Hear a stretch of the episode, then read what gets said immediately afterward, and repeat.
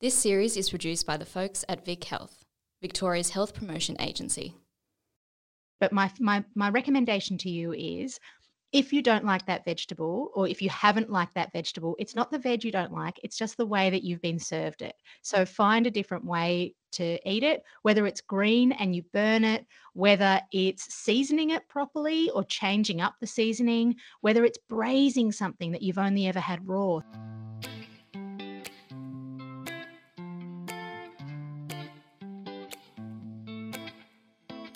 Hello, and a big welcome to In Good Health. I'm your host, Dr. Sandro. I'm a medical doctor, public health expert, Vic Health CEO, and foodie.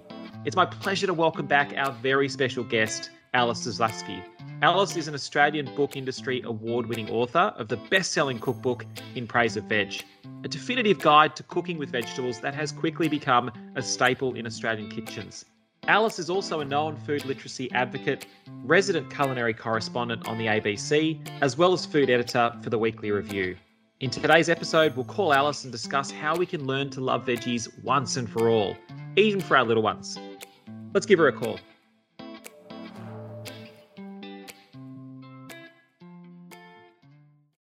Alice, awesome to have you back. Our resident veg guru, uh, chef extraordinaire, um, author, master chef. I mean, you've you've done it all, and teacher. I mean, vegetables and Alice Zaslavsky. I mean, it's kind of they're almost synonymous. Have you always loved vegetables? I have always loved vegetables, Sandro. I'm one of those very fortunate people that grew up loving veg.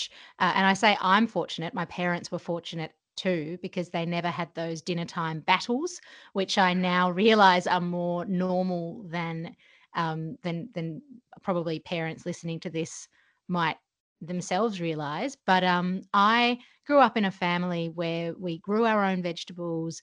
My parents were took it very seriously that the vegetables were well cooked and well seasoned because I grew up in the Soviet Union where food was at times scarce, and um, thankfully, in order to control control the controllables, we grew our own and we made do with what we had take me back to your childhood. I mean, mm. what what were you eating? What was what was it like? What were the fav- favorite family dishes, and what did you grow? Uh, I grew up uh, in a country called Georgia in the former Soviet Union. So Georgia's in between Asia, the Middle East, and Russia. So if you uh, think of the cuisine as a melting pot of all of those things, and especially being on the spice trail, mm. uh, Georgian vegetables or food in general is very spice heavy. It's almost like curry pastes and curry powders of say the the sub subcontinent are mixed in with the Middle Eastern vegetables like eggplant, um, and we we cooked a lot with fresh coriander, ground coriander. Um, there was a lot of sort of wild green action, but mm. also from the Russian side, there was a lot of borscht. My borscht recipe, if we don't have borscht in a big pot in the fridge at all times, our two and a half year old is ropeable because that is every day she'll eat borscht at least once a day, if not twice. She's been known to eat it at three meals in the day and, and ask for seconds as well. And I don't say that boastfully. What I say that to hopefully encourage parents to think about is that kids can and will love vegetables. It's all in the way you frame it and it's all in the mm. branding. So in our household, we start with the veg. That's it. I love it. Uh, it's all in the branding, and you weren't you weren't you weren't being boastful or boastful. But um, but so what, what what would you say to people then who who tell you, uh, Alice, I don't like vegetables?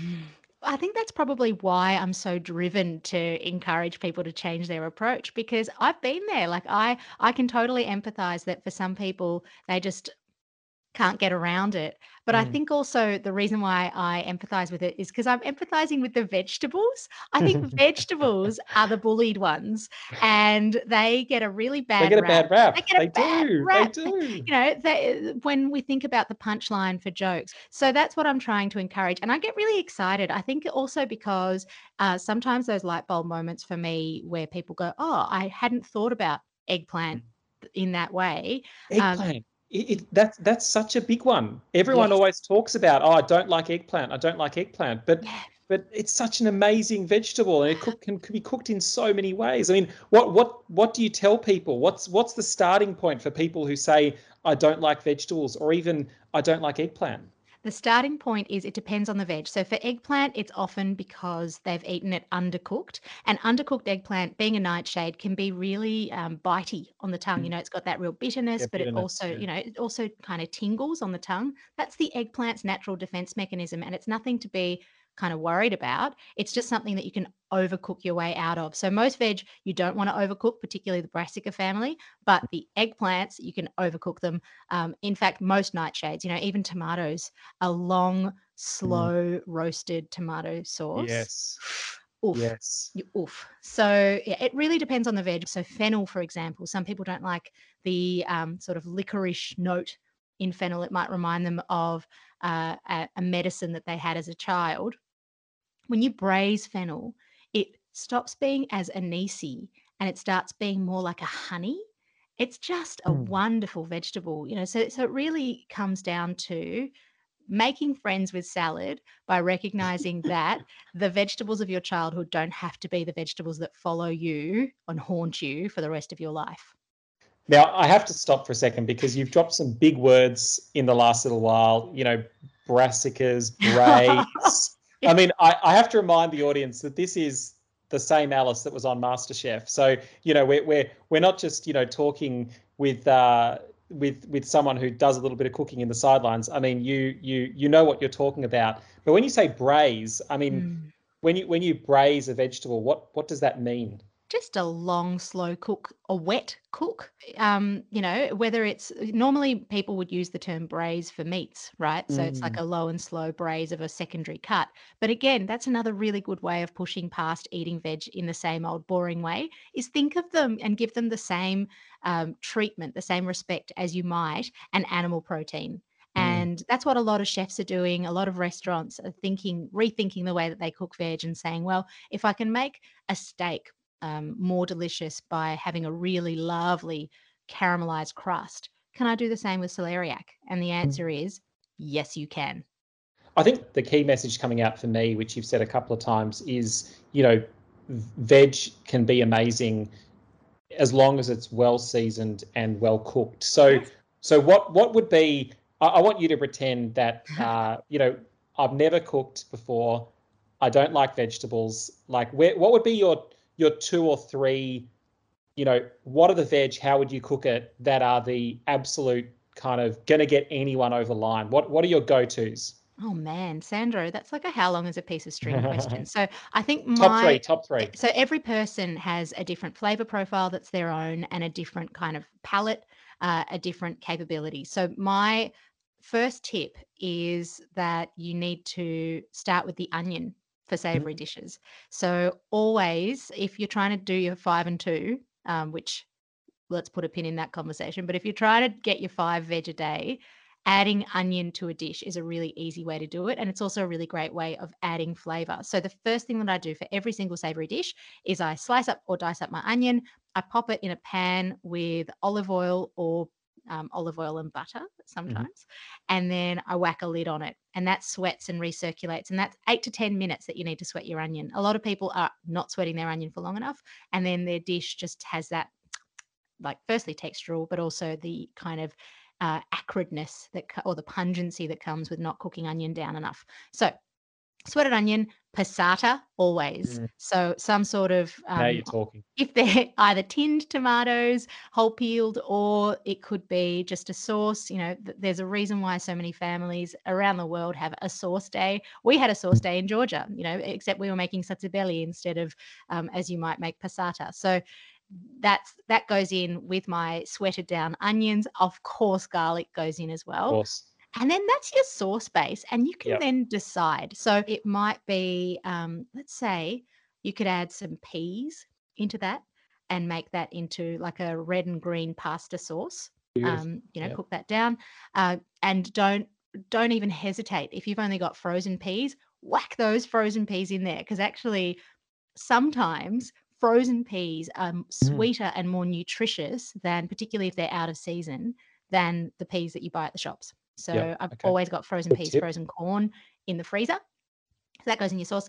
Um, I love olives. Gosh, into this one, I would definitely add some olives. So I'm thinking I've got my passata. That's quite a sweet sauce. In fact, I'm Mm. going to sprinkle in a smidge of sugar. Like I'm talking a pinch and not like a Mhm. chef's pinch, but like a a little bit. And if you're if you're not a sugar person, if you're thinking, oh no, I don't want to add excess sugar to my food, that's fine. Um, and then if you've got tomato paste, just a teaspoon or a tablespoon of that, um, whack that in there. So you could braise it. You can use it as a braising sauce, or you can just cook it really, really quite vigorously, let it bubble away and intensify while you cook your pasta in a separate pot. And when the pasta's ready, you add that in there. You add a splash of uh, the pasta water. blah, blah, blah, done. At that point, you can also add fresh herbs. So, Mm. fresh soft herbs like um, parsley or something like, um, you know, you could put some chervil in, some dill, whatever you want there. Or, and or you can add some baby spinach. Spinach can be really great. It's just that people overcook it. You Yeah. really don't need to do much to wilt spinach. In fact, you just you don't even add water to the pan. You don't blanch it. None of that stuff. Just add it into something hot, and the leaf just goes. "Whoa." it just releases. Shrivels So and mm. happy done. Um, cool. So I think that already is onion, garlic, tomato, olives, baby spinach. You've got your five. Yeah. know, You've wham got bam. your five five, and everything else is just a bonus. And, and super truly, easy. and Super super easy. easy. And then you've got your soup, and that's another way actually that we always make sure that we have our veg in for the day. Good tip. That's what the veg soup is there for. That's the borscht, or it doesn't have to be borscht. It could just be like whatever vegetables are in your crisper at the end of the week. Go into a pot with stock or just water if you want to, and you just cook that down um, until you like the flavor of it. And you can add stuff to it like pickle brine if you've got some of that left over.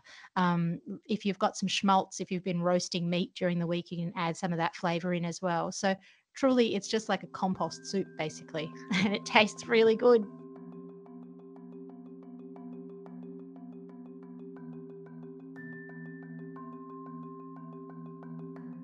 A balanced diet, which includes plenty of fresh fruits and vegetables, reduces our risks of developing a range of conditions like heart disease and diabetes. But when it comes to vegetables, Australians fall short of the recommended daily intake. In fact, in 2018, the Australian Bureau of Statistics reported that just 7% of adults and 1 in 20 children met the recommended guideline for daily vegetable intake. So, how can we learn to love our veggies and find joy in cooking with them? Alice is here to help answer these very questions.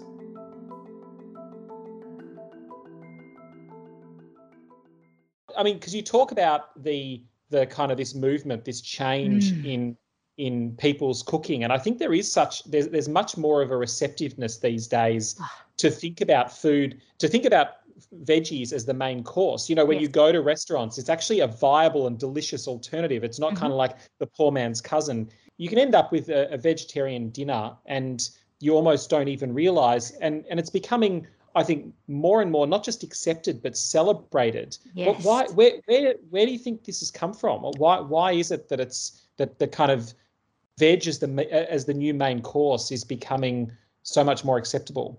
It's top down, bottom up. Uh, from the top for restaurants, it's much more cost effective for them to hero the veg because vegetables are a great, inexpensive alternative. It's also a fun challenge for chefs. Um, Mm. There's only so many ways that you can slice uh, chicken, but there are so many more ways that you can cook with celeriac, with kohlrabi, and um, diners are excited by it as well. Gone are the days where you can go to a restaurant and just get one big slab of of you know a fancy restaurant i should say and get one big slab of meat and just you know be happy people want to see more. In fact when i was a restaurant critic i would look down a menu and i would find the vegetable dishes first because that would show me the craft of the chef. And uh, often they'd have their suppliers as well. So at the moment the reason why i think people are getting around vegetables so much is because we're also recognizing through this pandemic how um, how fragile our food system is and that Mhm. if we don't put our money where our mouth is, then we will lose the viability of our growers, our producers, uh, the people that are actually bringing the food to our table. So um, we can vote with our dollar when we go out to a restaurant, but we can do it every time that we put food in our trolley. And um, it's just a really, from a, a, a socioeconomic perspective, cooking with vegetables is much more cost effective from a, more of a sustainability, environmental focus, uh, being more veg forward is a much more sustainable way to eat.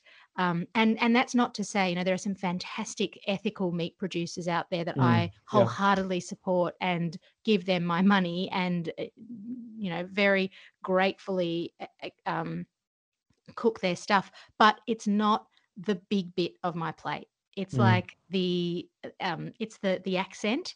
You are right. I think once once people try it and and and people I've spoken to, friends, family, you know, it sounds scary at first to to Mm. reduce or to just. It's not about reduce because the, the, the focus should be on the things you're enjoying and eating more of, which is Mhm. all of this incredible Australian produce, seasonal, delicious produce. Yes. Uh, you're you're able to do it at lower cost, which means you can buy slightly better quality Mhm. uh, ve- vegetables as well. Support local producers, support the supply chains that deliver that veg. Children, families. yes. So, so what what are your thoughts? Because you're also, you, you know, among everything else, you're also you've got a beautiful uh, young one at home Mm. with with your partner. Um, can I ask you, you know, what's been the journey? What are some tips for parents? Simple tips for parents in in taking either you know the other half or the little ones on the veg journey with you. Mm, Well, I should say that before MasterChef and before I worked professionally in food, I was a teacher.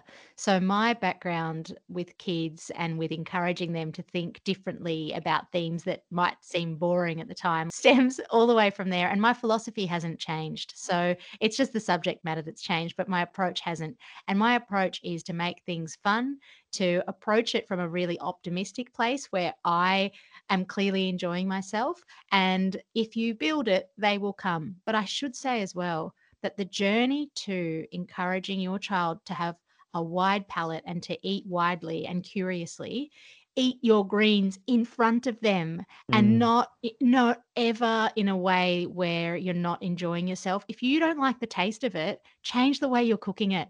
Uh, it should always, you know, like it, there's something that you can do to make it taste better. And I take it very seriously. You know, I think of my role for Hazel as her culinary curator. I am the custodian of her palate and Mm. of her experience of food, just the same way as my mum was for me. And that is the best gift that she gave me and the best gift that I can give to Hazel. It's all in the delivery, it's all in that attitude. You know, we actually talked about that at the start, right? It's all in the branding. I cook exactly the same stuff for her as we eat. It might Mm. be slightly under seasoned and then we season it at the table. Uh, if there's heaps of spice in it, then, or, or- chili, I should say, I might pop the chili on the table and Nick can add what he wants. My husband Nick can add uh, what he wants to, but it's our priority. It's our that that's what we value, and that comes down to it. And if you're listening to this podcast, you value it too.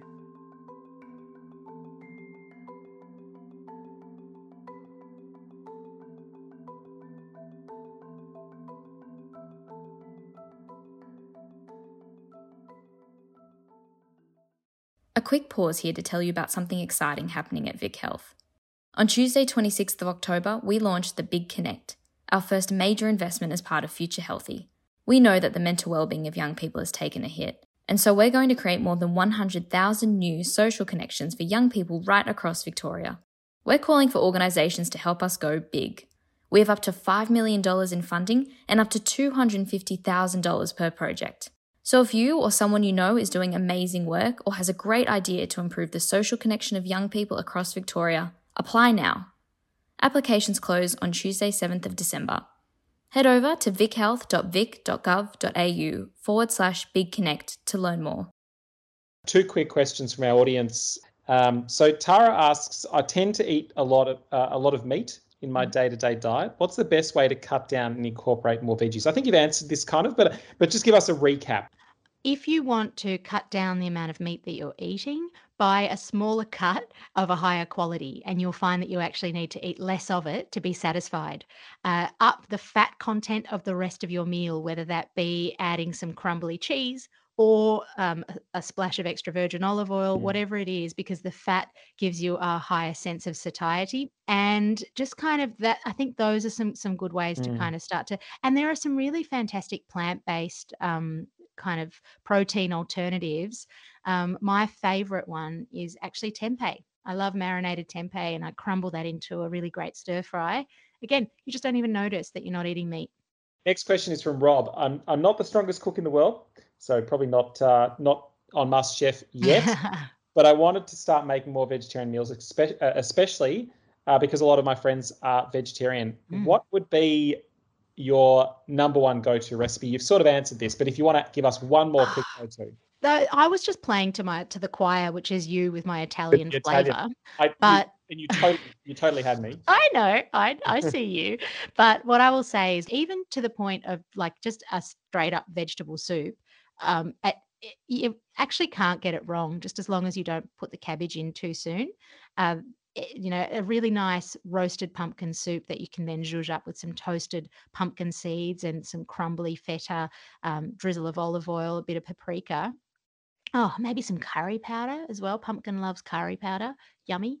Uh, or cumin seeds. You know, the world is your oyster. And Rob, don't be afraid to let somebody else mix your spices for you. There are some really nice um, bougie spice mix brands. I'm not I'm not saying jar sauce, but I am saying that if you want to grab yourself some mixed herbs, a great, little great. a little jar of it, um, then and just toss your veg in that, that can already give you something, you know, a little bit of je ne sais quoi.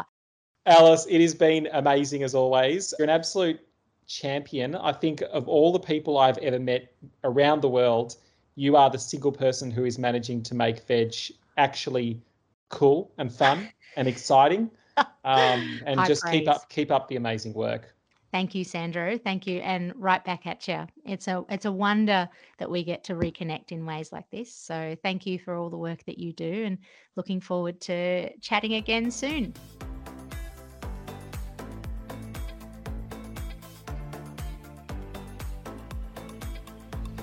Thanks for listening to the In Good Health podcast find out more about the work that we do, head over to our website, vichealth.vic.gov.au. Oh, and make sure you check us out on social media under at VicHealth.